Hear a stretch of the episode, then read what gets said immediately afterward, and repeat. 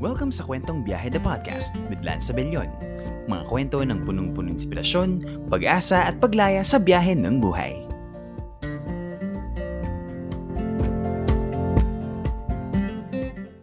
One.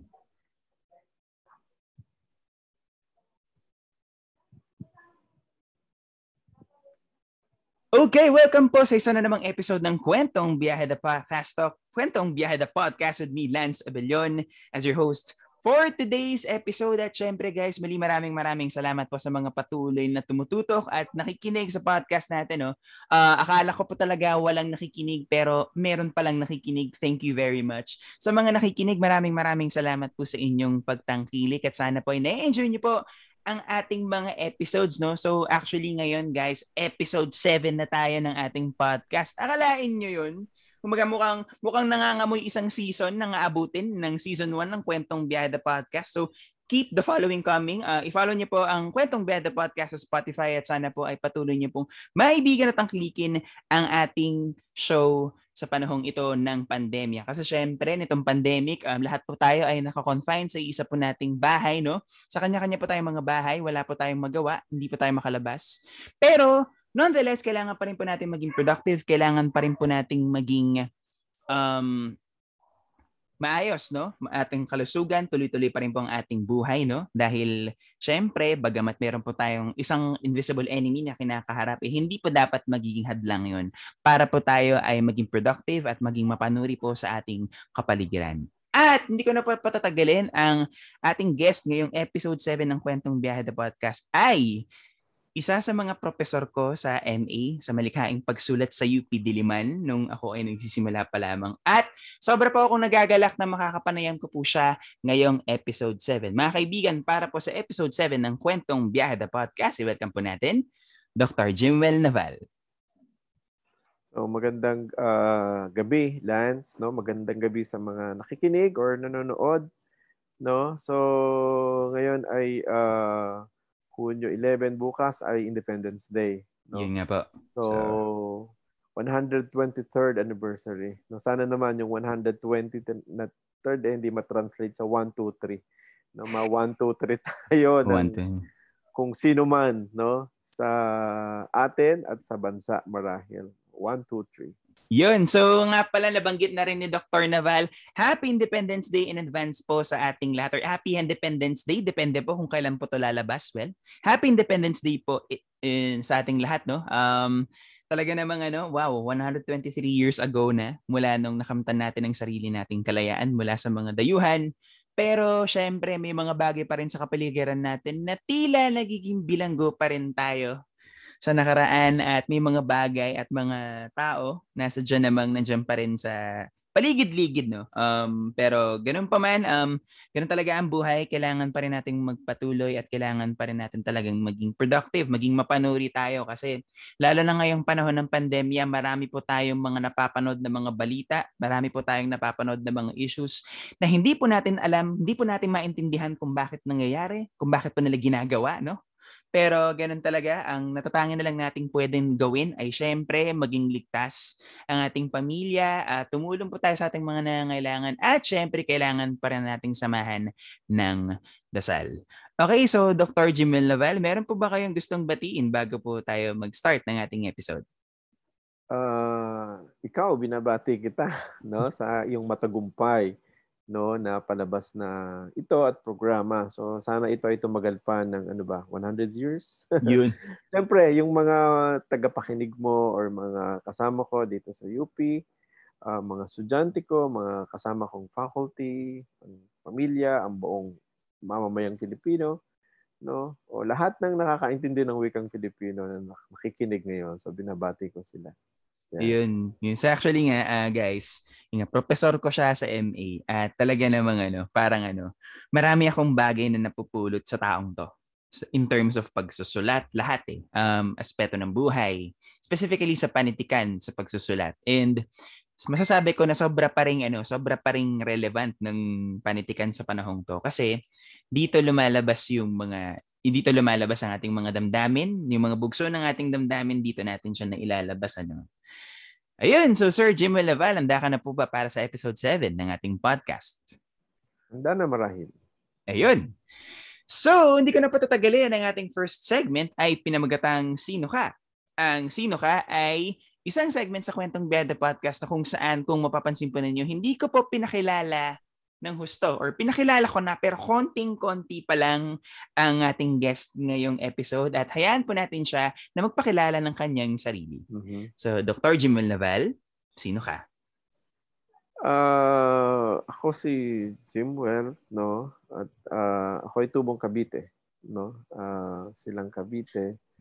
At ah, malaki yung aming pamilya, no, sa bayan ng Cavite. Upland Cavite ang tawag dito, no?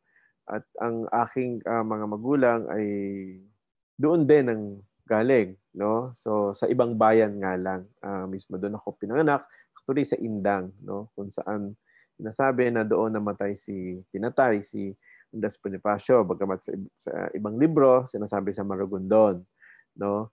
So doon ako nag-aral no? Ng uh, elementarya no? Uh, at ng high school no? Pagdating ng kolehiyo ay uh, lumuwas na ako ng Manila para mag-aral sa Universidad ng uh, Pilipinas sa lugar namin eh, medyo malamig kasi malapit kami sa Tagaytay no So marami kaming uh, uh, prutas doon, particular yung pinya, papaya, uh, buko, no? At siyempre, pangunahin din dito yung kape, no? So at ang Cavite ay bayan ng mga bayani, of course, alam naman natin 'yan. So yung mga ninuno ko ay meron akong mga uh, ninuno na kasama ni Aguinaldo no sa pakikipaglaban no? So sabihin uh, pwedeng sabihin apo ako ng isang revolusyonaryo na o miyembro ng katipunan no? So parang uh, ganun. Kaya naman tung pagpasok ko sa UP nagtuturo ako ng kursong kasaysayan din at ng kursong Rizal. So naiugnay ko yung aking pinagmulan yung aking kasaysayan yung lunan no so sa mga estudyante so parang uh, ganun so ano ba? Uh, hindi naman ganun kalayuan yung aming bayan no sa Maynila no? So ang tansya ko nga mga 45 kilometers lang. Pero siyempre dahil iba iba noon eh mahirap ang transportasyon no? So mahirap lumuwas mahirap makarating sa uh, Maynila. Kaya yung mga tao sa amin talagang ano gustong-gustong makarating sa Maynila no? Ang Maynila ang alam namin ay yung Baclaran Pasay. Hindi namin kilala ang Caloocan hindi namin kilala ang Cubao no? Kasi yun lang yung naaabot namin. Siguro hanggang Luneta. Yan parang uh, ganun. Parang yung mga taga norte naman yung monumento ang kilala nila. Hindi sila nakakaabot sa Baclaran. So parang uh, ganun. So kaya uh, bawat bus ang aming bahay kasi tabi ng highway no at merong mga uh, bus diyan na dumadaan papuntang uh, Maynila at yung mga bata sa amin, uh, lagit-laging nag-aambisyon sila na makasakay ng bus papuntang Maynila kasi gusto nila makita ano ba ang itsura ng ng Maynila, no? So, ga, matataas ba mga gusali nito? So, sa konteksto ko yun kasi matanda na ako, no? So, ano ba ang itsura ng pag-unlad, no? So, parang uh, ganun. Pero siyempre, nung nakarating ako sa Maynila, yun lang pala, no? Parang ganun. Pero, yung pinuntahan kong eskwelahan, yung UP, uh, ah, mas lalong iba. Kasi para bumalik ako sa aming lugar kasi puro puno, malalaking puno, malamig ang klima, no? At uh, walang usok, no? So parang bumabalik ako, no, sa pinagmulan ko. So parang uh, ganun. So marahil ito yung malaking bagay na naka-impluwensya sa akin kung ano ako ngayon, no? Kung bakit ako nagsusulat, bakit ako tumutula, nagkukwento dahil doon sa kapaligiran na uh, sinilangan ko no at dinatnan ko at yung iba pang dinaanan ko patungo dito sa kilalalagyan ko ngayon. So parang uh, yun lang yun. Bagamat uh, gala kasi ako eh, no? So siguro yung lahat ng probinsya sa buong Pilipinas, naka 80% na ako na puntahan ko na yan. Mula Batanes hanggang Sulu, hanggang Tawi-Tawi, hanggang Siargao sa West Palawan, no, sa East Catanduanes, no. So may mga mangilan-ngilan na lang na hindi ako napupuntahan. Siguro sa isla, yung 7,000 siguro hindi naman siguro mga naka 2,000 na ako. O marami-rami na yon. Yun na yung mga main wow. no, na is importante kasi yung paggagala no kasi doon ka natututo kasi ang buhay patuloy na pagkilos at paggala no kung ikaw ay magsusulat kaya magkukwento importante yung nakikita mo sa paligid So parang uh, ganun. So hindi mo pa yan maisusulat ng bata ka pero yun eh sisilid sa kamalayan mo at later bubuksan mo yan pag magsusulat ka talaga. Parang ganun din sa pagpipinta eh.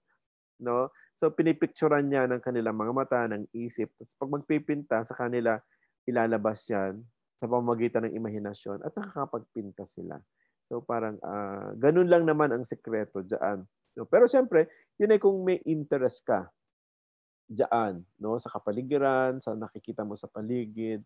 No, kasi mapag-obserba ako sa loob ng jeep, sa loob ng tricycle, sa loob ng bus. Tinitingnan ko ang larawan, itsura ng mga tao, even amoy, no. Kasi uh, nagdidikta to sa iyo ng mga bagay-bagay na nagbibigay din ng kulay sa mga pupuntahan mo, sa gagawin mo, no. Bakit ganoon, etc., etc. So, kaya yan, mula noon, so Taglaboy. Nung ako ay first year dito sa UP, no, hanggang Cubao nilalakad lang namin yan. Hindi dahil wala kaming pamasahe, although minsan wala talaga. Pero gusto kasi namin makita yung paligid.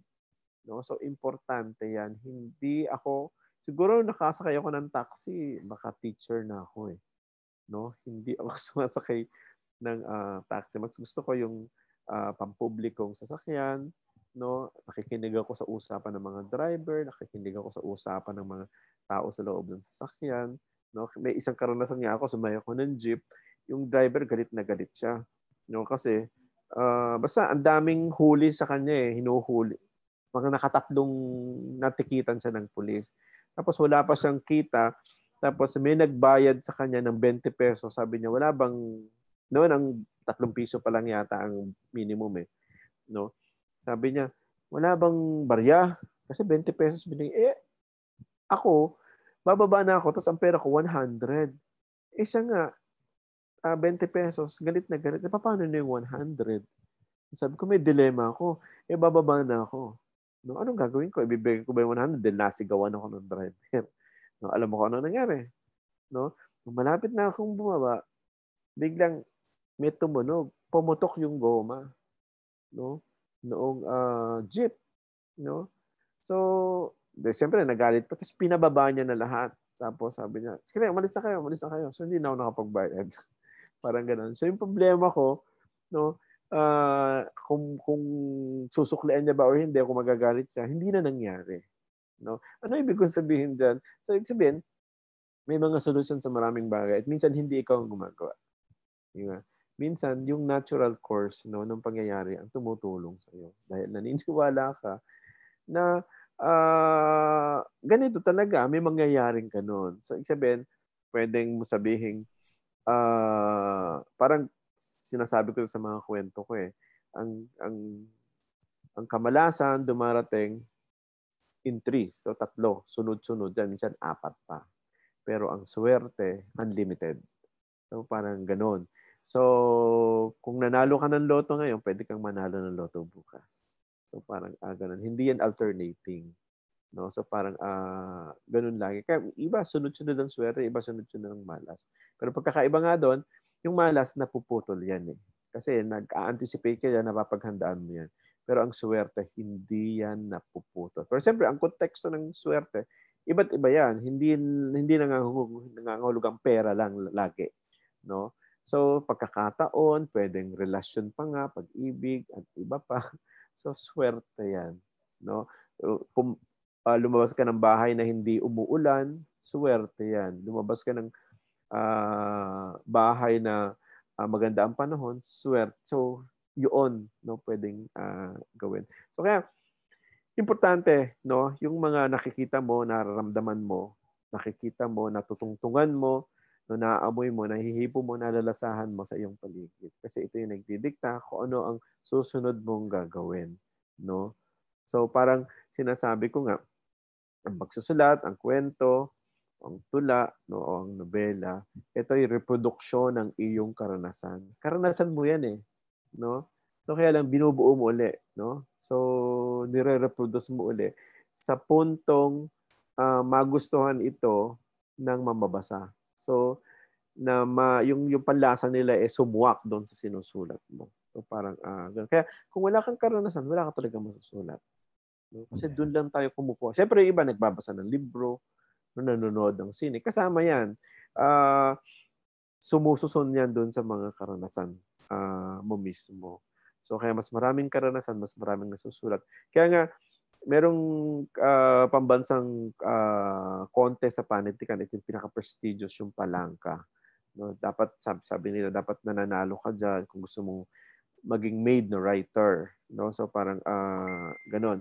Pero kalimitan, yung mga nananalo diyan, mga 40 years old pataas. Bakit? Pero ngayon meron ng mga bata-bata, no?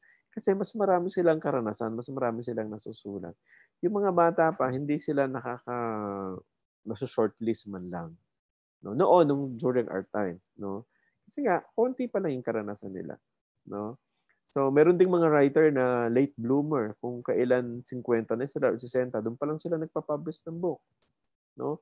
So, eh kasi nag-iipon muna sila, nag-iimbak sila ng karanasan para merong isulat. Pero hindi ko sinasabi, pag bata, walang karanasan. Minsan nga, mas maganda pa yung karanasan ng bata kasi mas maaga siyang namulat. Halimbawa, nung 3 years old, conscious ka na na 3 years old ka. Eh, kasi yung iba, ikaw ba naaalala mo yung apat na taon ka, tatlong taon ka, o limang taon ka. Yung kinder, alam natin. Pero habang tumatanda ka, na, na nakakalimutan mo na yun, yung naalala mo nila elementary or high school. Pag matanda ka pa, college na lang maaalala mo. No? Unless, isinulat mo yan, idinrawing mo yan, or ikinuwento mo yan, or film, naka-film mo yan. So, mare-refresh sa'yo yan. Pero kung hindi mo naman yan, may, may sa diary, hindi mo yan sinulat, makakalimutan mo yan.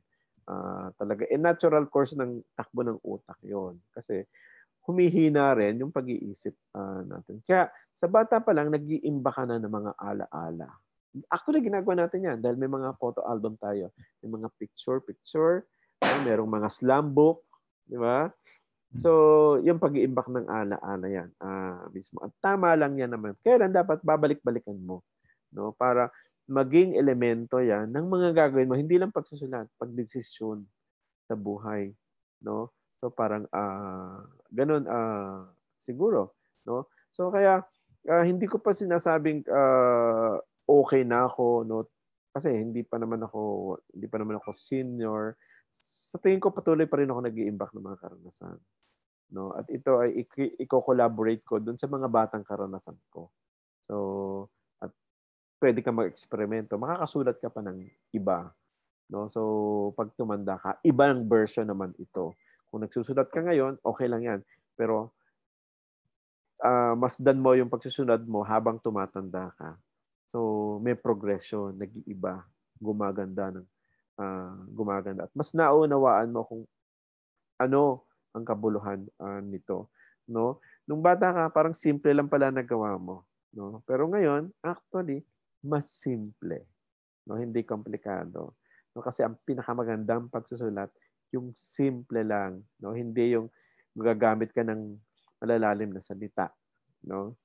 So, actually, mas malalim ang metaphor ng simpleng salita. No? Kaysa sa uh, salitang uh, hinukay pa sa uh, matanda pa sa humukay sa ilog. So parang ganun ang sinasabi uh, nila kasi may ibang kahulugan 'yan uh, mismo. Kaya lang na-train kasi tayo ng American education nung una eh. Yung panaliman ng Ingles, 'di ba? Nung elementary tayo, 'di ba? Dapat mas malalim ang English mo, mas matalino ka. 'Yun ang pinagbabatayan. Eh, yung mga Amerikano, monolingual sila. Isa lang naman ang wika nila eh. Eh tayo bilingual o trilingual pa nga eh. No? So parang uh, ganun din sa Filipino, mas malalim ang Filipino mas mataas ang grade mo. So kasi pinattern natin 'yan sa malalim na English din. Dapat hindi ganun. Dapat ngayon pasimplihan, no? So parang uh, yun lang yun. So yun lang yung natutunan ko diyan sa pagsusulat. No? Nung una, inattempt ko rin, may, yung una kong kwento na pangangaluluwa, sinubukan kong maging komplikado. No, sabi nga ng mga estudyante ko, mga tatlong beses nila binasa bago nila naintindihan. No, eh kasi influensyado ako ng mga Latin American writers. No, pero ngayon, yung bago kong libro, mga simpleng banghay, simpleng kwento lang. Pero may dating, no? May may sinasabi. So, doon siguro, kahit sa pagtula siguro, yung iba nagsisimula sa mga malalalim. Pero later, pupunta sila doon sa simple lang. Simple. Pero may, may ibang ibig sabihin. Siguro, uh, yun yun. So, yun ang daladala ng mga bago kong sinusulat uh, ngayon siguro. Na nagsimula sa karanasan ko sa sinilangan kong bayan sa Cavite no, hanggang sa nakarating ako sa Manila at nakapunta sa iba't ibang lugar sa buong Pilipinas. At meron din sa labas ng Pilipinas. Kasi importante rin yan eh, para makita mo yung ibang kultura ng ibang bansa at maikumpara mo sa uh, Pilipinas. So, yun, yun siguro. No? Yun. Muna, no? Yun, uh, grabe, no? Pagpapakilala pa lang yan ni Sir Jimel Naval. Pero actually, marami na akong nakukuha. Na. Totoo yung sinasabi ni Sir Jimel. Minsan, kung ano pa yung kung ano pa yung pinakasimple, yun pa yung mas may dating, yun pa yung mas tagos, yun pa yung mas mas mas mas mas, mas nagmamarka siya sa mga tao unlike sa mga I have nothing against naman dun sa mga malalalim managalog or whatever. Kaya lang parang minsan kasi tama si sir. Kasi minsan sa simpleng paraan, makaka, makaka-impose ka ng dating sa tao, makakapag-leave ka ng mark sa tao. So ayun, uh, grabe no. Uh, first segment pa lang yan pero mayaman na kagad ang ating first segment kasi syempre si Sir Jumel Naval yan. So kwentista siya mga kaibigan. At actually, um, nagustuhan ko yung pinaka-latest niyang libro, yung Ang Tatay Kong Kotsero. Sobra ko po siyang nagustuhan. Kasi iba-iba eh. Iba-ibang, iba-ibang klaseng kwento na may iba't ibang klaseng lessons din, may mga aral. And na uh, parang nakakuha din ako ng parang a taste of life sa ibang lugar, sa kanayunan, sa mga probinsya, mga ganong klaseng ano. Sa pangangaluluwa rin, yung first book niya. Uh, nagustuhan ko rin yun, guys. Uh, yun. So, yung pangangaluluwa at saka yung tatay kong kutsero na sa UP Press pa yata. So, check nyo na lang. Uh, maganda siyang kwento, maganda siyang libro. No? Kumbaga, mayaman siya in terms of karanasan, mayaman siya in terms of lahat eh, kultura, tradisyon, kaugalian, yung way of day, a day-to-day grind nating mga Pilipino. Sobrang mayaman siya. At actually, sir, yun nga, parang katata- katatapos ko lang pong basahin yung ang kwento kong ang tatay kong kotsero. So, maganda siya sir for me. It's a must read na parang mm-hmm. Salamat. dapat dapat ito yung mga dapat ito yung binabasa ng mga tao, hindi yung kung ano-ano lang, 'di ba? They have nothing against naman sa iba kaya lang parang para naman maiba rin natin yung perspective natin sa buhay, no? Maiba rin yung ano natin, yung pananaw natin sa mga bagay-bagay. Minsan kailangan nating makabasa ng isang libro or isang particular na material na mapapaisip ka, parang oo nga, no? May mga, oo nga, no? Meron kang mga ganong mo, meron tayong mga ganong moments na parang oo nga, no? Parang kwentong to, tapos biglang natamaan ako, may tama siya sa akin. O nga, no? Ba't ganon? May mga ganon pong klaseng moments tayo at para sa akin, mas interesting yung mga ganong klaseng, ano, mas interesting yung ganong klaseng realizations. Kasi mapapareflect ka din sa sarili mo na parang, o nga, na parang ano bang ginagawa ko sa buhay ko? Parang bakit ko siya sinasayang? Ganyan, ganyan, ganyan, ganyan.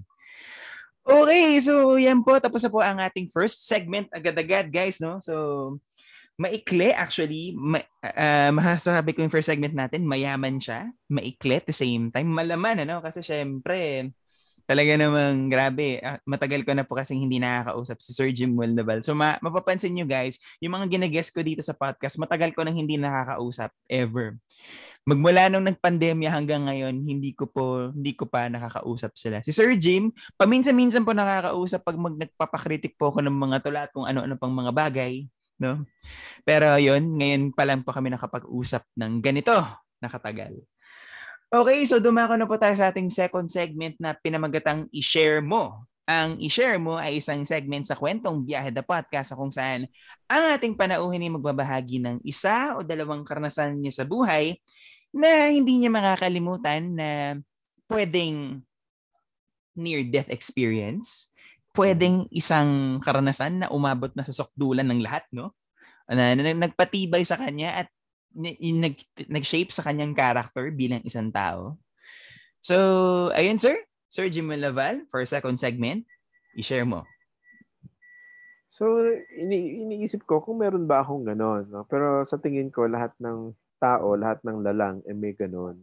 Pero siyempre kung uh, ikakategorize mo lang saan ba, paano ba, ano ba. 'di ba? So depende pwedeng yung karanasan ko eh sa kanila ay simple lang or sa iba naman ay uh, komplikado. No, ibig sabihin, uh, depende sa nakikinig, no? Dapat may kapareho din silang karanasan na ganoon. No, kasi 'di ba, kung laki ka talaga sa hirap, eh lahat naman talaga, no? Sabi nga eh uh, 65% ng mga Filipino ay below poverty line, eh may pare-pareho kayong karanasan, no? Ganon din sa ang Pilipinas bilang bansang sinakop ng iba't ibang bansa, no? So isang bansang kolonyal, kapareho rin yung karanasan natin sa mga bansang sinakop sa Latin America, sa Timog Silangang Asia at sa Africa. Kaya may iba't may yung ating resistance, no? ay pare-pareho uh, mismo. Pero ang bawat individual ay mayroong mga peculiar, peculiaridad no sa kanilang iba't ibang karanasan. Walang walang uh, par, parehong pareho na eksakto no. Baka baka siguro uh, magkamukha lang sa simula pero ang ending ay hindi no. Parang sa sinasabi ni isang kwento ni Edgardo Reyes, sabi niya, uh, laging nasa huli daw ang pagsisisi or laging nasa huli yung kalungkutan. Kaya sabi niya, simulan natin sa kalungkutan. Ibig sabihin, para sa dulo, masaya. no? Kasi laging ganun eh. No? Parang uh, baguhin natin yung course ng life. So sa akin, so siyempre, kwentong pamilya pa rin. No? So, dahil maraming iba't ibang mga nangyari sa aming uh, pamilya, yung uh, kamuntik ng hindi makapag-aral. Actually, hindi na nga nakapag-aral ilang uh, kapatid ko dahil sa kahirapan no ng uh, buhay no ang aking tatay ay dating isang uh, ahente ng uh, ano ba to ng makina yung Singer sewing machine so nagbebenta siya noon pero nag, nag lumipat kasi yung kumpanya doon sa bayan namin kaya uh, nawalan siya ng trabaho no uh, at napasok siya sa iba't ibang uh, buhay. Naging driver siya ng karo ng punerarya, ng uh, patay. At nasa kwento ko to eh, na isinasama niya ako dito. So, at uh, sabi ko nga, uh, dito ko unang narinig si Johann Sebastian Bach. No, yung pala, pampatay itong si Bach, lahat ng Bachish, kasi mabagal siya. No, nung nag-aral ako sa UP, sa art studies, sabi ko, eh, narinig ko na to ah nung nirecall ko, narinig ko na to sa karo ng patay. Pero inaaral pa na kasi back yan eh. No? So parang sabihin, may silbi. Kung hindi ako nakarating sa UP, hindi magkakaroon ng valuation yung karanasan ko. So, so parang uh, ganun. So, tapos, uh, nung nagsara din yung, lahat ng pinasukan yata, nagsara. nagsara yung, sabihin, pag nagsara na yung punerarya ng patay, konti na lang namamatay, ganun. Hindi, parang nalipat yata sa iba. No? So, mas maganda kung magsasara yun kasi wala nang namamatay. No? Nag-tricycle na lang siya. No? So, sa pagta-tricycle naman, siyempre sa probinsya, okay lang, ano lang, subsistence, ang kahig sa tukayan. Kung ano yung kinita mo sa buong araw, yun ang pambibili mo ng pagkain. Kinabukasan, biyahe ka na naman. No? Eh, pero, ano ba nangyari? Nagkaroon ng malalang sira yung tricycle, no? So, hindi na siya nakapagbiyahe. Tapos, uh, na-aksidente pa siya. No? Yung aksidente, grabe. No? As in, uh, alos hindi makalakad. No? So, eh, paano na ang buhay? No? Saan kami kukuha ng pagkain? So, parang ganon. So, kaya natuto ako as bata pa ako, siguro grade 4 ako. No? napasok ko na lahat ng iba't ibang klaseng uh, hanap buhay ng bata. Nagtinda ako ng ice drop, ng gasoline boy ako, nagbote, nagbote jaryo, bakal. Naging baker man ako, naging panadero ako. Kaya hanggang ngayon marunong ako mag-bake. No? As in sa bakery. No? Yung paano gumawa ng pandesal, ng monay, at ng uh, iba pa. Naglinis ako ng bus, ng jeep, no? So, car wash, no? Noon wala pang automatic eh. So, tao yung naglilinis uh, mismo. Dalawang piso lang ang bayad noon. Tapos uh, nagbenta ako ng mga produkto ng galing sa bukid, no? Na pinupulot lang tapos binebenta sa palengke, no? Uh, sabi nga nung isang pinsan ko, nung nabalitaan naging dekano ako, sabi niya, uy, nung araw namumulot lang tayo ng nyog, tapos na andyan ka na ngayon. Sabi, sabi niya.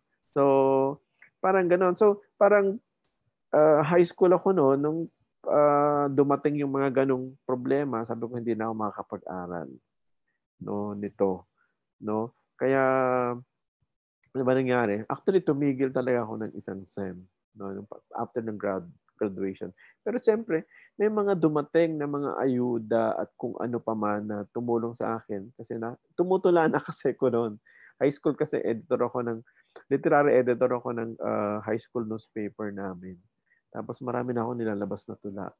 No? So parang uh, ganun. So, so nakita nila yung mga tula ko, sayang naman kung hindi mo pagpapatuloy. So meron kaming isang yung pastor namin, ako ay isang uh, protestante, no, evangelical kami. No, yung pastor namin, sabi sige, sige, i-enroll kita. So parang uh, ganun. So tinulungan niya ako siyang yung two sems ko, no, siya ang nag uh, tuition sa akin. So parang uh, ganun. So hanggang nagtuloy-tuloy na yon. No? Akala ko talaga mananatili na ako sa bukid, no, hindi na makakapagsulat pero uh, nung nakarating ako sa UP, so yun na. Uh, dahil wala rin namang pang-allowance yung nanay ko. Siyempre may mga maliliit na scholarship dito. Pero nag nag ano kami, nag working student, no? Nagtrabaho pa rin. So hanggang sa ako na tumutusto sa sarili ko at nakakatulong pa ako doon sa uh, pamilya uh, namin. So bagamat ako nakapag-aral sa kanyang sister ko pero may isa akong kapatid na hindi nakapag-aral, nagtrabaho lang sa pabrika, bagamat hanggang ngayon, nandun pa rin siya. Pero mataas na rin yung kanyang uh, posisyon. So nahihinayang ako sa ibang mga kapatid ko na hindi ko na, na pag-aral. No? So parang uh, ganun. Pero yun nga, pe, ang problema nga lang, uh, then nung nagturo na ako sa UP, no, at talagang may legal na akong sweldo, no. So pag uwi ko sa amin, actually, yun pala, uh, namatay na yung tatay ko nung nasa UP ako eh. Parang second year ako college nung namatay siya dahil na-stroke siya. No? So, at uh, hindi ko man lang siya na nabigyan ng kaginhawahan o napakain sa magarang restaurant at iba pa. Kaya nung unang sweldo ko, yung nanay ko nandoon. So, ano, uh, kumain kami sa Max. yun talaga, yun, yun, lang, yun lang ang abot ng kaligayahan namin eh. At uh, bumili kami ng manok. No? Kasi noon, ang manok parang pangmayaman lang yan eh. No? Pritong manok. No? At buong manok. No? Tapos bumili ko ng malaking ham. No? So parang uh, ganun tapos yung sweldo ko binigay ko sa kanya. So parang uh, in return so kapalit, no? Eh pero Siyempre, uh, yun, no? Tapos, uh, hindi naman kami yumaman na kasi mababa rin ang sweldo sa UP. Pero at least, hindi na kami naghihikahos. No? So, parang ganun. Kaya lang, hindi na kami kompleto dahil uh, namatay ang tatay ko. No? So, pero akala ko, yun na yun. Pero after 10 years, no, uh, yung sister ko naman ang nawala, yung panganay namin sister kasi nagkaroon siya ng breast cancer. No, eh siya pa naman yung taga-UP rin yun eh.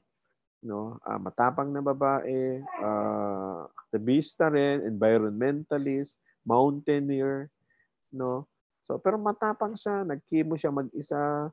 So kaya lang talagang uh, hindi kaya. So, uh, yun, isang dagok yung pagkamatay. Pero akala ko okay na. Tapos, anak, sumunod na taon, nanay ko naman yung na-stroke at namatay din. So, parang, uh, ganun. So, nag-iisip ako, anong meron? Bakit ganito? No? Naisip ko tuloy yung sinasabi ko sa kwento ko na yung kamalasan eh. Tatlong sunod-sunod. So, nag-iisip ako ng pangatlo. So, ano kaya yon no pero wala naman siguro no ang uh, nasumunod na no so pero yung swerte unlimited no kasi yun yung panahon naman na nanalo ko sa palangka sunod-sunod nakalimang ulit ako nagkaroon ako ng scholarship nag-aral ako sa sa ibang bansa so parang ni-replenish yung nawala No? Pero siyempre, hindi mo naman mapapalitan yung mga mahal mo sa buhay na nawala, no? So parang uh, ganun. Pero sabi ko, uh, may mga kapalit, no? So yung kaligayahan, siyempre, uh, nawawala pero uh, merong bagong version ng kaligayahan kang matatamasan later. No? Kasi nung nag-asawa ako at nagkaroon ako ng dalawang anak at mahuhusay, matatalino, ito na rin siguro yung kapalit. No, na nag-aral din both sa UP. No, sabihin, lagi mo yung titingnan, lagi mo yung iisipin. May nawawala sa'yo, pero ang daming nadadagdag sa'yo. Di ba? Eh kasi, hindi mo naman kailangan sisihin ng may kapal o kung sino man. Eh kasi hiram lang naman talaga yung buhay. Hindi naman talaga sa atin yan. No? At nagawa mo naman ang lahat no? Para mapahusay din sila kumanda ang buhay. Eh pero panahon na eh.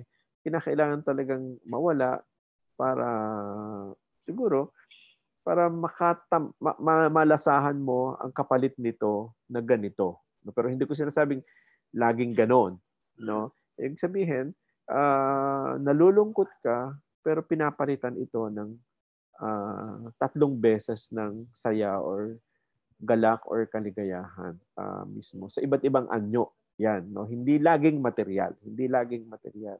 Pwedeng pagmamahal pwedeng uh, nakatulong ka sa kapwa. Kasi galak din ang binu uh, binibigay sa iyo pag nakatulong ka nag-tutor ka naglingkod ka sa bayan tumulong ka sa mga naapi so kaligayahan pa rin yan eh 'di ba So, parang uh, ganun. Parang ang, doon sa liberation theology, ang paglilingkod sa bayan ay paglilingkod sa Diyos.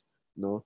So, pag tumutulong ka sa kapwa, para mo na rin pinaglilingkuran ang lumikha. So, parang, uh, yun. So, doon ko na lang yung tiningnan sa ganung perspektibo. No? So, akala ko nga, baksak na, pero may laging bumabalik, may laging pumapalit. Kaya nakakaahon at nakakaahon uh, pa rin, no? Kahit hanggang ngayon, no, uh, iniisip ko nga pag may binigay sa iyo na kagandahan, swerte, lagi kong iniisip na ano kaya kapalit nito? Meron kayang mangyayaring iba. Hindi dapat ganon, no? So pwedeng sa next generation 'yan magaganap, no? Parang ganun, kina-curse natin yung presidente natin. No, kailan kaya ito makakarma? Pwedeng hindi ngayon eh. Pwedeng yung uh, henerasyon ng susunod na papil, pamilya niyan, yun yung magsasuffer. Or baka hindi pa. Baka mas matagal pa. Kung totoo nga yung konsepto ng karma. Di ba? So, lagit-lagi, ang sinasabi natin, ang Diyos ay matuwid. Pantay ito.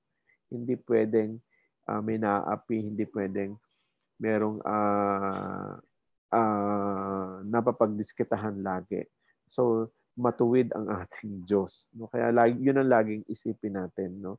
Kung may nangyari sa iyo, may kapalit yan, ito, katugon yan, etc. So, mananalig ka ng dapat uh, sa Kanya no? at magpapasalamat.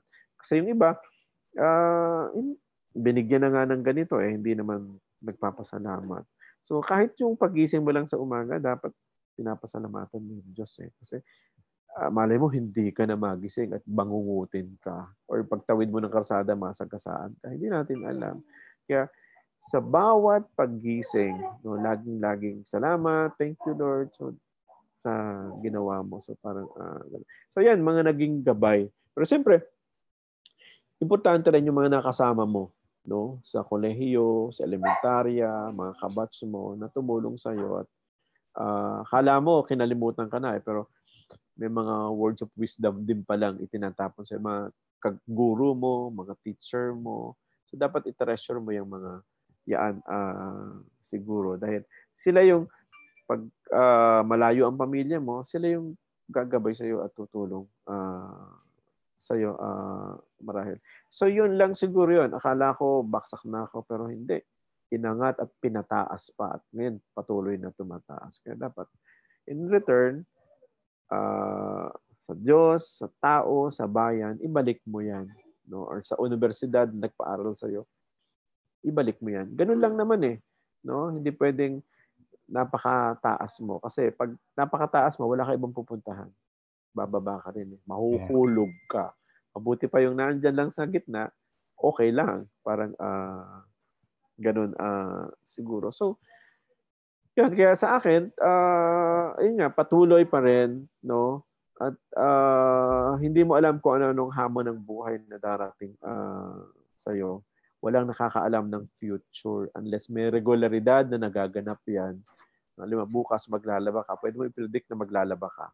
Eh, pero dahil may regularidad. No? Pero yung iba, hindi mo talaga alam. No? Kung sino ang mapapangasawa mo, ano itsura ng anak mo. No? At eh, kung malalaman lang natin yan, hindi mapapaghandaan natin may sa hinagap, hindi ko alam na magiging dekano ako. So parang uh, ganun. Nag-ambisyon ako minsan, pero parang natakot din ako kasi paano kung manalo kung anong gagawin. Pero ngayon, naghanda naman ako at alam ko ang gagawin ko uh, sa posisyong inuupuan ko ngayon. So, yun lang siguro. Pwede kong uh, tingnan. Yung iba, isusulat ko na lang bilang Ayan. kwento. grabe, no? So, grabe guys, no? yung experience ni Sir ni Doc Jim. Uh, some as, as we call him sa UP, Sir Jim. Grabe kumbaga mayamang mayaman yung mayamang mayaman si Sir Jim in terms of hindi man sa salapi mayaman si Sir Jim pero sa karanasan mayaman siya. Kaya sabi ko, sa totoo lang, ito ah, ito walang halang pambobola to guys ah. Sa lahat ng mga naging profs ko sa UP, si Sir Jim ang gustong gusto ko. Ito ah, hindi Sir Jim, bola nga talaga yan. bola, well, hindi naman, hindi naman po. Hindi kasi sir, parang hindi, sa totoo okay. lang, Parang sa totoo lang, sir, kasi yun nga. Yun nga. So, ayun, uh, sa lahat ng mga naging profs ko, si Sir Jim ang numero uno na gustong gusto. Yung mga kasi, teacher sa Lasal? Uh, wala uh, naman. Sa ano? Sa, sa, San, San Sebastian pala, no? Sa Sebastian. San Sebastian. Ba? Sebastian. Oh. Well, gusto ko rin na, well, nung college naman, et, nung MA naman, itong MA naman yun, sir. Ah, Kumbaga, yun. Pero sa totoo lang, ma, uh, shoutouts din sa mga naging guro ko sa MA ngayon at noon at ngayon, well, pero yun, si Sir Jim talaga ang gustong gusto ko kasi mayaman siya sa karanasan. Um, yung simpleng yung simpleng bagay lang, meron siyang meron yung malalaman mo, yung simpleng bagay lang, meron siyang meron siyang silbi, meron siyang kabuluhan, meron siyang pakinabang, meron siyang maibibigay sa iyo na experience, meron siyang maibibigay na yung mga simpleng sitwasyon, meron siyang mai-inculcate sa isip mo na, o nga, no, na parang may mga bagay sa buhay natin na tinitake lang natin for granted. Pero, hindi natin alam yung bagay pala na yun, yung simpleng bagay na yun, yung pala yung pinakamahalaga. Yun yung importante. Yun, so grabe si Sir Jim, no? O, kumbaga, parang gusto ko lang sir tanongin, ano, uh, medyo, ano tayo ng konti. Oo, oh, sige. Um, pan, kumusta sir ang buhay kolehiyo mo sa UP? Nung estudyante ka sir, how was your life at UP okay. nung panahon na yan? Alam mo, uh, ang unang problema, taga-probinsya tayo eh. No? Ikaw, partly taga-probinsya ka eh, no? taga-Ilocos ka. Tama. Uh, pag nag-aral ka sa kolehiyo, una mong problemahin, bahay, tirahan. Kasi kung wala ka namang kamag-anak, saan ka titira?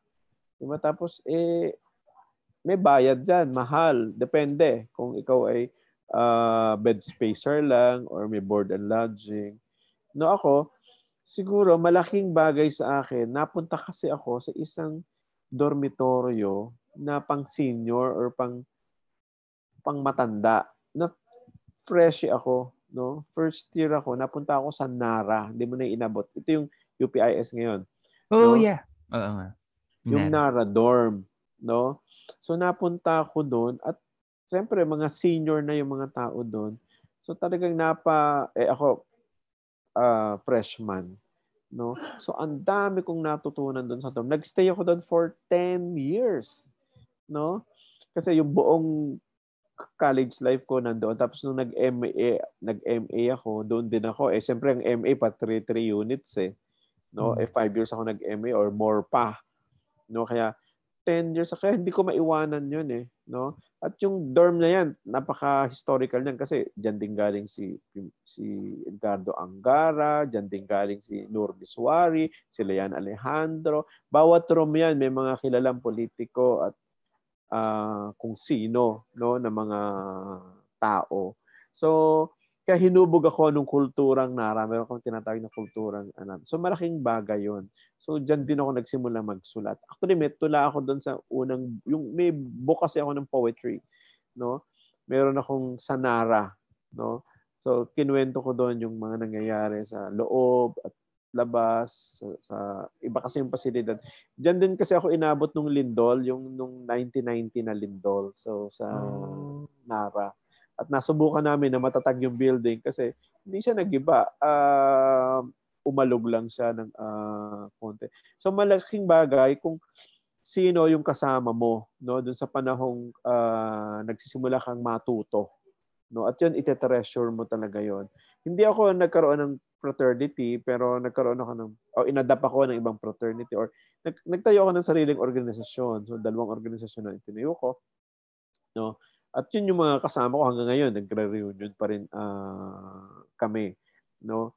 Uh, mismo. Saka diyan kahit hindi ka mag ang lapit kasi sa AS nan eh, no? Ang klase mo eh 8:30, gigising ka ng 8:15, magmumubo ka lang, takbo ka na sa klase. Kung ano yung damit mo, yung pa rin. Tapos alam ng mga teacher, oh, ganyan itsura mo, taga-nara ka, no? So parang uh, ganun. So may kultura talaga, may peculiaridad yung uh, kultura. So kaya yun, yun siguro yung tirahan ang humubog sa akin at yung mga kasama ko doon sa lunan, doon sa lugar.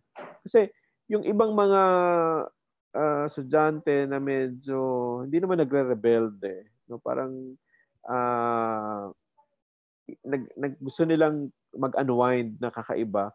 Eh kasi yun at yun at lagi nang nakikita nila sa bahay eh, yung routinary, no? Kaya minsan uh, nagwawala ka no?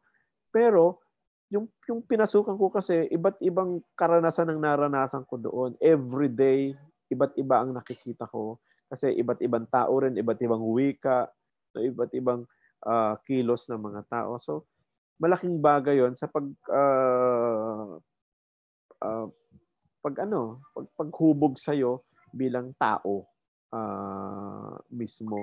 So nag, nagluto kami doon, no? uh, namamalengke kami tapos share-share yan. So parang uh, ganun. Doon pa lang natutukan ako anong buhay uh, mismo yung Nara uh, dorm. So actually, may mga kabats din ako sa high school na may ganun din karanasan pero sa U-Belt naman sila. No, iba rin yung karanasan sa University Belt. Sinasabi ko hindi hindi kakaiba yung Nara doon sa U-Belt, no? At iba rin yung ambience doon eh na doon maraming pagkain, maraming mabibilan sa labas. No? Dito sa Nara, sa kantin lang at sa mga nag uh, lalako. No? Kaya importante yung lugar na pinupuntahan mo at yung mga una mong nakakasama no doon sa formative years mo sa tertiary level. No, kasi hindi mo yun makakalimutan eh. So parang uh, ganun uh, mismo. Mm. Yun, grabe. So, grabe yung mga karanasan ni Sir Jim, no? Uh, Grabe. Kumbaga ako, ako sy- syempre dahil kailan lang naman ako napadpad sa UP. 2016, late 2016 po ako nagpasya na mag-MA sa UP. At so totoo lang po, share ko na lang to guys. Ah. Personally, medyo nagkaroon ako ng culture shock. Kasi nanggaling po ako sa isang universidad na katoliko. Uh, katoliko siya, conservative. Tapos po, nung tumapak po ako sa Diliman, Grabe, ibang-iba yung kultura as in lahat ng klase ng tao nakita ko sa loob. yun nga po, marami maraming mga estudyante na nakapambahay lang pag pumapasok, naka-jersey lang, naka-shorts, naka-chinelas. Yun na yun. No joke to guys ha, hindi siya hindi siya exaggerated pero pansinin niyo guys sa UP may may, may makita kayong mga estudyante na naka-shorts lang. Ah, uh, iba-iba. Uh, meron nakapastura, akala mo talagang all out eh. Kumbaga, liberated yung in general, liberated yung liberal yung kultura sa UP. Pero at the same time, natututo rin ako eh, na alam mo yun, natut- may mga bagay po na sa UP ko natutunan na hindi ko naman natutunan sa kolehiyo, na hindi ko naman natutunan sa labas. May mga may mga parang oo nga no, may mga certain issues pala na akala na, may mga sitwasyon pala na akala natin Akala ko simpleng-simple, pero ang hmm. totoo nun, simple siya pero may may may iba siyang if, may iba siyang may epekto siya eh. Meron siyang silbi. So lahat ng bagay may pakinabang. Lahat ng karanasan may pakinabang sa iyo, 'di ba? Yun po yung natutunan ko doon. Kaya sa totoo lang, yun din naman yung slowly na-apply ko naman sa pagsusulat ko po bilang isa ring akong manunulat. Well, um, Actually, hindi ko po alam kung manunulat, manunulat ako talaga. Well, pero yun, siguro, nagsusulat lang ako. Um, nag-gather ng karanasan ko, yung mga natututunan sa UP, sa MA. Kaya sa totoo lang, guys, sobrang laki rin bagay na ano, na ang buhay kasi hindi naman, wala siyang katapusang pag-aaral eh. For me, yun pong natutunan ko ha. Yun ang natutunan ko guys sa buhay na to. Life is a non-stop learning process na kumbaga, kahit na lumabas ka na sa apat na sulok ng, ng silid-aralan ng college, mag-aaral mag-aaral ka pa rin kasi yung may mga sitwasyon sa buhay natin na ipapamukha sa iyo na ito ito yung dapat mong gawin. O may sitwasyong ganito, anong gagawin mo? So doon ka doon ka magkakaroon ng pag-iisip, doon ka magkakaroon ng desisyon, diskarte kung paano po atakihin yung mga ganong klaseng bagay. At yun. Kumbaga sa totoo lang po, parang isa pong bagay na natututunan ko rin sa UP na kapag nasimulan ko na ang mamulat sa kapaligiran ko sa lipunan na, kasalanan na ang pumikit. Yun pong natutunan ko doon. Sa totoo lang, sir. Ito, Sir Jim ha. Kapag, mm-hmm. ano na lang to, this is my personal ano sa UP na parang may mga issues na, hindi, may mga issues before na hindi ko alam meron palang ganong issue, hindi ko alam na may ganun palang problema, may ganun palang stigma, may ganun palang suliranin. Yung sa mga katotoba, hindi ko naman alam. Meron palang mga development aggression. Hindi ko po alam yan dati. Kumbaga ako, nung nag-aaral ako sa UP, parang, uy, iba to ibang klase siyang karanasan, ibang klase siyang pag-aaral. Kasi, yun nga, parang dun ko, dun ko nakita sa UP, dun ko na narinig sa UP yung mga bagay na hindi ko naman normal na naririnig sa labas. Yung mga, yung mga labas, sobrang, sobrang, aminin ko pa, parang sobrang labas siya sa nakasanayan ko mm-hmm. na environment. Pero, doon ko po natutunan na minsan, kailangan po nating lumabas sa sarili nating mga kahon para lumago at matuto. Kumaga minsan nakala mo ganun-ganun lang. Pero hindi rin. Uh, may mga pagkakataon na may papamukha sa'yo, may papamulat sa'yo na, ah, ganun pala yun. Ganito pala yung feeling, ganito pala yung pakaramdam ng ganitong issue. Ganun pala yung pakaramdam na kapag naranasan mo yung ganun na yun yung epekto sa'yo. Kumbaga, hindi lang, hindi lang isang komunidad ang ma hindi, kumbaga, hindi lang isang tao ang maapektuhan, kundi mas malaki pang grupo ng mga, ng isang komunidad ang maapek, maapektuhan ng isang isang simpleng sitwasyon na yun, isang simpleng suliranin na yun. Okay, so medyo napahaba po ang ating second segment pero ganun talaga. Uh, napapasarap po ang kwentuhan sa podcast ito. Pero sa totoo lang guys, hindi ko naman nararamdaman na napapahaba ang ating kwentuhan kasi syempre sa bahagi na ng karanasan na nagagawa natin ngayong episode 7. Grabe, sobrang yaman ng episode 7 na to, guys. Okay, so dumako na ba tayo sa ating third segment? Actually, guys, uh, bago po kami, bago po kami sumahim papawid, ay medyo nabigyan po ako ni Sir Jim ng ideya, no? So, so simula po ngayon, ang third episode, ang third segment po ay hindi na po fast talk, kundi bibinyagan ko na siya dito. Ang third segment ay pinamagatang not so fast talk. So, ibig sabihin, So kung ano yung question na pumasok sa isip ko, yun po ang sasagutin ng ating guest ngayong episode. Okay, so Sir Jim, handa ka na po ba sa mm-hmm. mga tanong, burning questions? Okay. Mm-hmm. Okay, so umpisa na po ng ating not so fast talk. Okay, Sir Jim, ito. Mainit malamig. Malamig? Araw gabi. Araw? Tag-ulan, tag-araw. Tag-ulan. Maliit, malaki. Malaki. Iyon. Uh, okay, so uh, probinsya, syudad. Lalawigan, probinsya. Ah, probinsya. Okay, sir. Uh, fondest, isang childhood memory, sir, na naaalala mo pa rin hanggang ngayon? Noong nahulog ako sa punong bayabas, putok ang ulo ko. Uh, wow paano na, putulin lang natin, sir. Medyo putulin ko lang sir ng konti. Paano po ah. nangyari? Naputo lang ulo mo, sir. Paano nangyari, sir? Na 50-50 ka ba? Oh, wow. Pumutok. Pumutok. Grabe. Una ulo kasi eh. Oh, Una. grabe. No? Kasi may bato doon sa baba ng puno. So doon oh. So, pasintabi sa mga kumakain, guys. yun, so, yun na yun. Hindi ko na papahabain. Okay. Okay, so, Mabilis, mabagal? Mabilis. Mabilis. Uh, huling libro po na nabasa mo? Uh, hindi ko matandaan ang huling uh, libro kong uh, binasa. No? So, actually, Ah, libro ni Rene Villanueva. May binalikan akong isang artikulo. Oh, wow. Okay. Pinaka-paborito mong manunulat? Rizal. Sal, ayun. So, Jose Rizal. anding Ah. pambansang bayani. So, sir, uh, bibigyan ka, sir, ng isang pagkakataon na makasama po ang isang manunulat na gustong-gusto mo. Sino siya at bakit? At ano ang sasabihin mo sa kanya? Rogelio Sicat. Ano po ang sasabihin mo sa kanya? Bakit niya ako tinuro ang magkwento? Wow. Nice question. Okay, sir. Alam ko, sir, medyo sa, M, sa UP, sir, particular na to, sir. Okay, isang tanong, sir. Bakit ka nagsusulat? Gusto kong malaman nila kung ano ang kalagayan ng kapaligiran at ng mundo. Okay. Kung may isang bagay ka po na ayaw na ayaw sa sarili mo, ano yun? Mahiyain, Mahiyain. Isang bagay po na gustong gusto mo naman sa sarili mo. Ah mahiyain din. Mahiyain. Minsan, eh, tama, minsan ang mahiyain kapag, Oo. ang mahiyain kasi minsan kapag ah, gaganyan-ganyan lang yan, pero kapag sinimulan na niya express ang sarili niya. Minsan ang medyo- mahiyain may pagyayabang din eh. No? Oo, totoo po yan. Oo.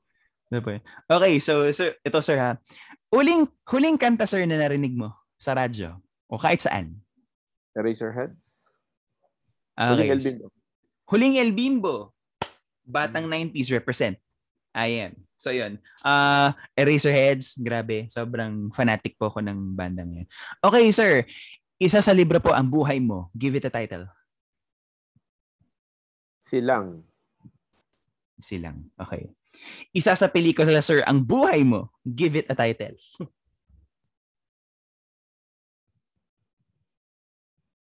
Pwede bang no title? Walang, pamag walang, Walang pamagat. pamagat.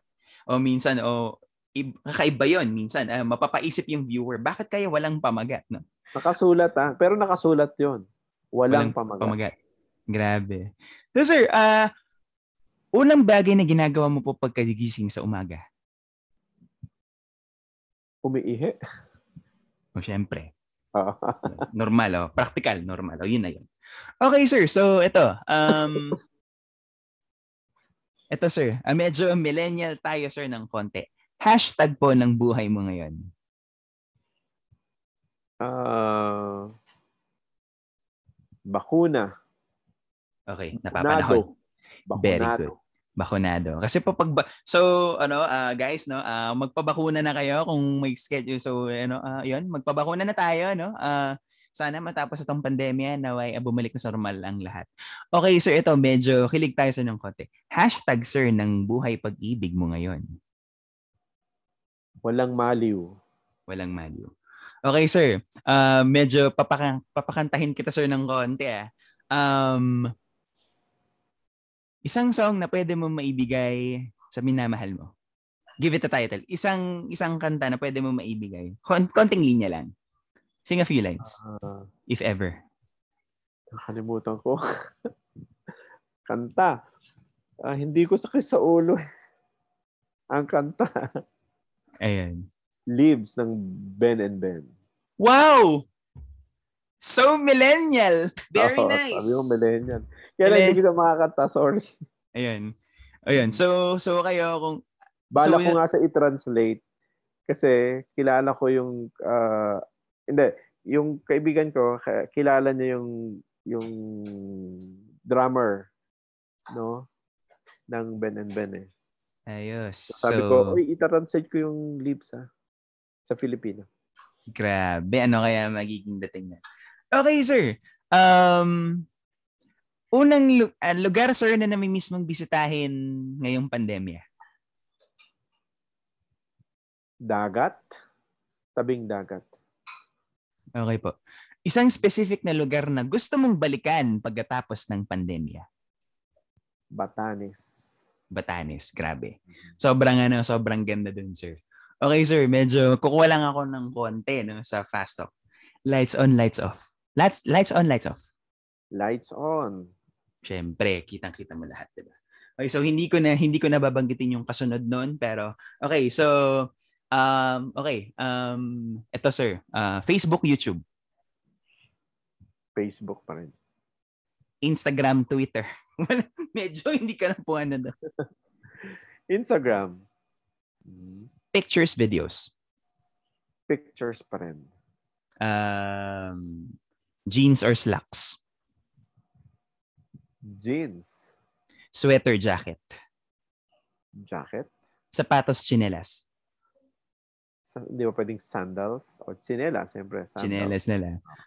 Okay, sir. Um, okay, uh, last question na to, sir. No? Uh, ano ang aral ng biyahe ng buhay ni Dr. Jimuel Naval? Tulad ng sinabi ko kanina, ang buhay ay patuloy na pagkilos at paggala. Hindi ka pwedeng tumigil sa isang estasyon. Patuloy lang kasi pag tumigil ka, titigil din ang buhay mo. No? So kasi ang pagkilos, no, ito yung nagbibigay ng lakas, bitamina para marating mo ang marami pang lugar or ang kwento ng buhay mo at ng buhay ng iba. Kaya galaw-galaw, no?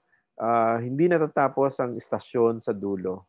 No, may mga kasunod pa 'yan. Tulad nga nung sinasabi ko pag nagsusulat ako ng kwento, uh, you don't end stories you abandon, abandon them. them. So parang uh, ganun. So patuloy lang, dire-diretso. Hindi hindi ka nagde-end. No? So may kasunod 'yan, may sequel lagi. No, hanggang sa buhay ka dapat duktungan mo ng duktungan. Kasi pag tumigil 'yan, ano mangyayari sa atin? Wala na. Stop tayo lahat. So kaya dapat patuloy dinuduktungan ng dinuduktungan. Kung ano man ang marating mo, mapuntahan mo, duduktungan mo ng duduktungan mo. Okay, sir. Meron pala, meron ako sa isang naisip, sir, na bonus question. Anything na gusto mo pong sabihin sa mga gustong magsulat? Dapat marunong din kayo magbasa. No? Yeah. Kasi hindi pwedeng nagsusulat ka pero hindi ka naman nagbabasa ng ginawa ng iba. No?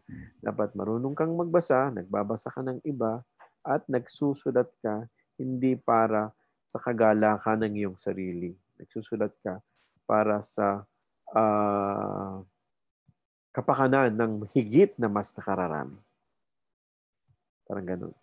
Okay, sir. Yun po, Sir Jim. Maraming maraming salamat po sa pagpapaunlak po ng aking imbitasyon sa episode 7 ng Kwentong Biyahe okay. the Podcast. Meron po ba kayong gustong i-promote o sa mga ating mga tagapakinig? Gusto niyo pong i-promote or anything po na gusto niyo pong ipabatid sa mga tao? Uh, wala naman. Magkakaroon lang kami sa kolehiyo ng bagong, uh, magkakaroon kami ng community pantry. No? So, pero ito eh, halo-halo na hindi lang pagkain. Kasama ang libro, damit, at basta hindi lang siya.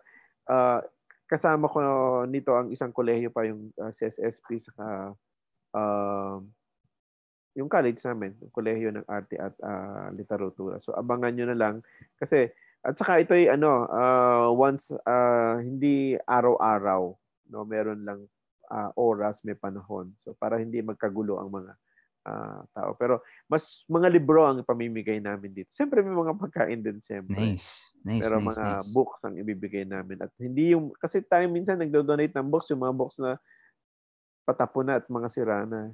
Mm. So dito, ang kwalifikasyon ay mga bago at yung pinakagusto mong libro ang ibibigay mo dapat, i-donate mo. Ganito sir, yung sa community pantry sir, halimbawa sir, may tagapakinig tayo na gustong mag-donate. Paano po ipapaabot? Sa'yo. O ah, pwedeng sa'yo. Isa-channel mo na lang sa'yo. Tapos, sa akin. So yun, ako meron, actually meron ako mga librong ipamimigay. Uh-huh. Ilang kopya po ng aking hmm. pangalawa at pangatlong libro ng mga collection.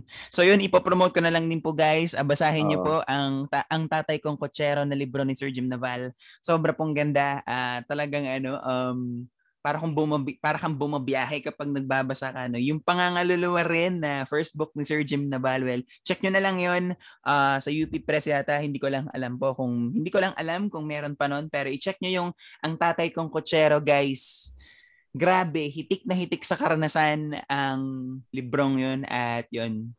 At syempre, okay. yung libro mo rin. So, yung biyahe mo at yung dalawa mo pang libro. Ayun, so yun, uh, nga pala, uh, yun, marami, so ang biyahe mga tula po ay available pa rin for only 275 po. Uh, yung actually po, nagbabalak po ako. Soon guys, ito pala, ipa-plug ko na rin. Soon po, maglalabas po ako ng PDF versions ng ebook ng tatlong tula, ng tatlong libro ko. So soon po, abangan niyo po yan.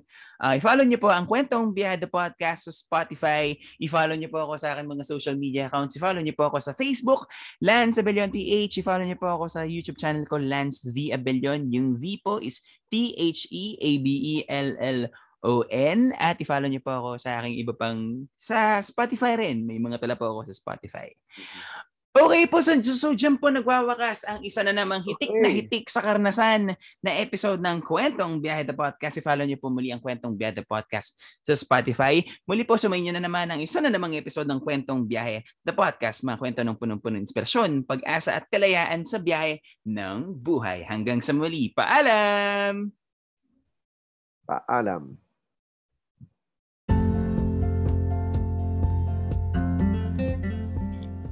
At sumayin nyo na naman ang isa na namang episode ng Kwentong Behda Podcast. Maraming salamat sa inyong pakikinig. Hanggang sa muli!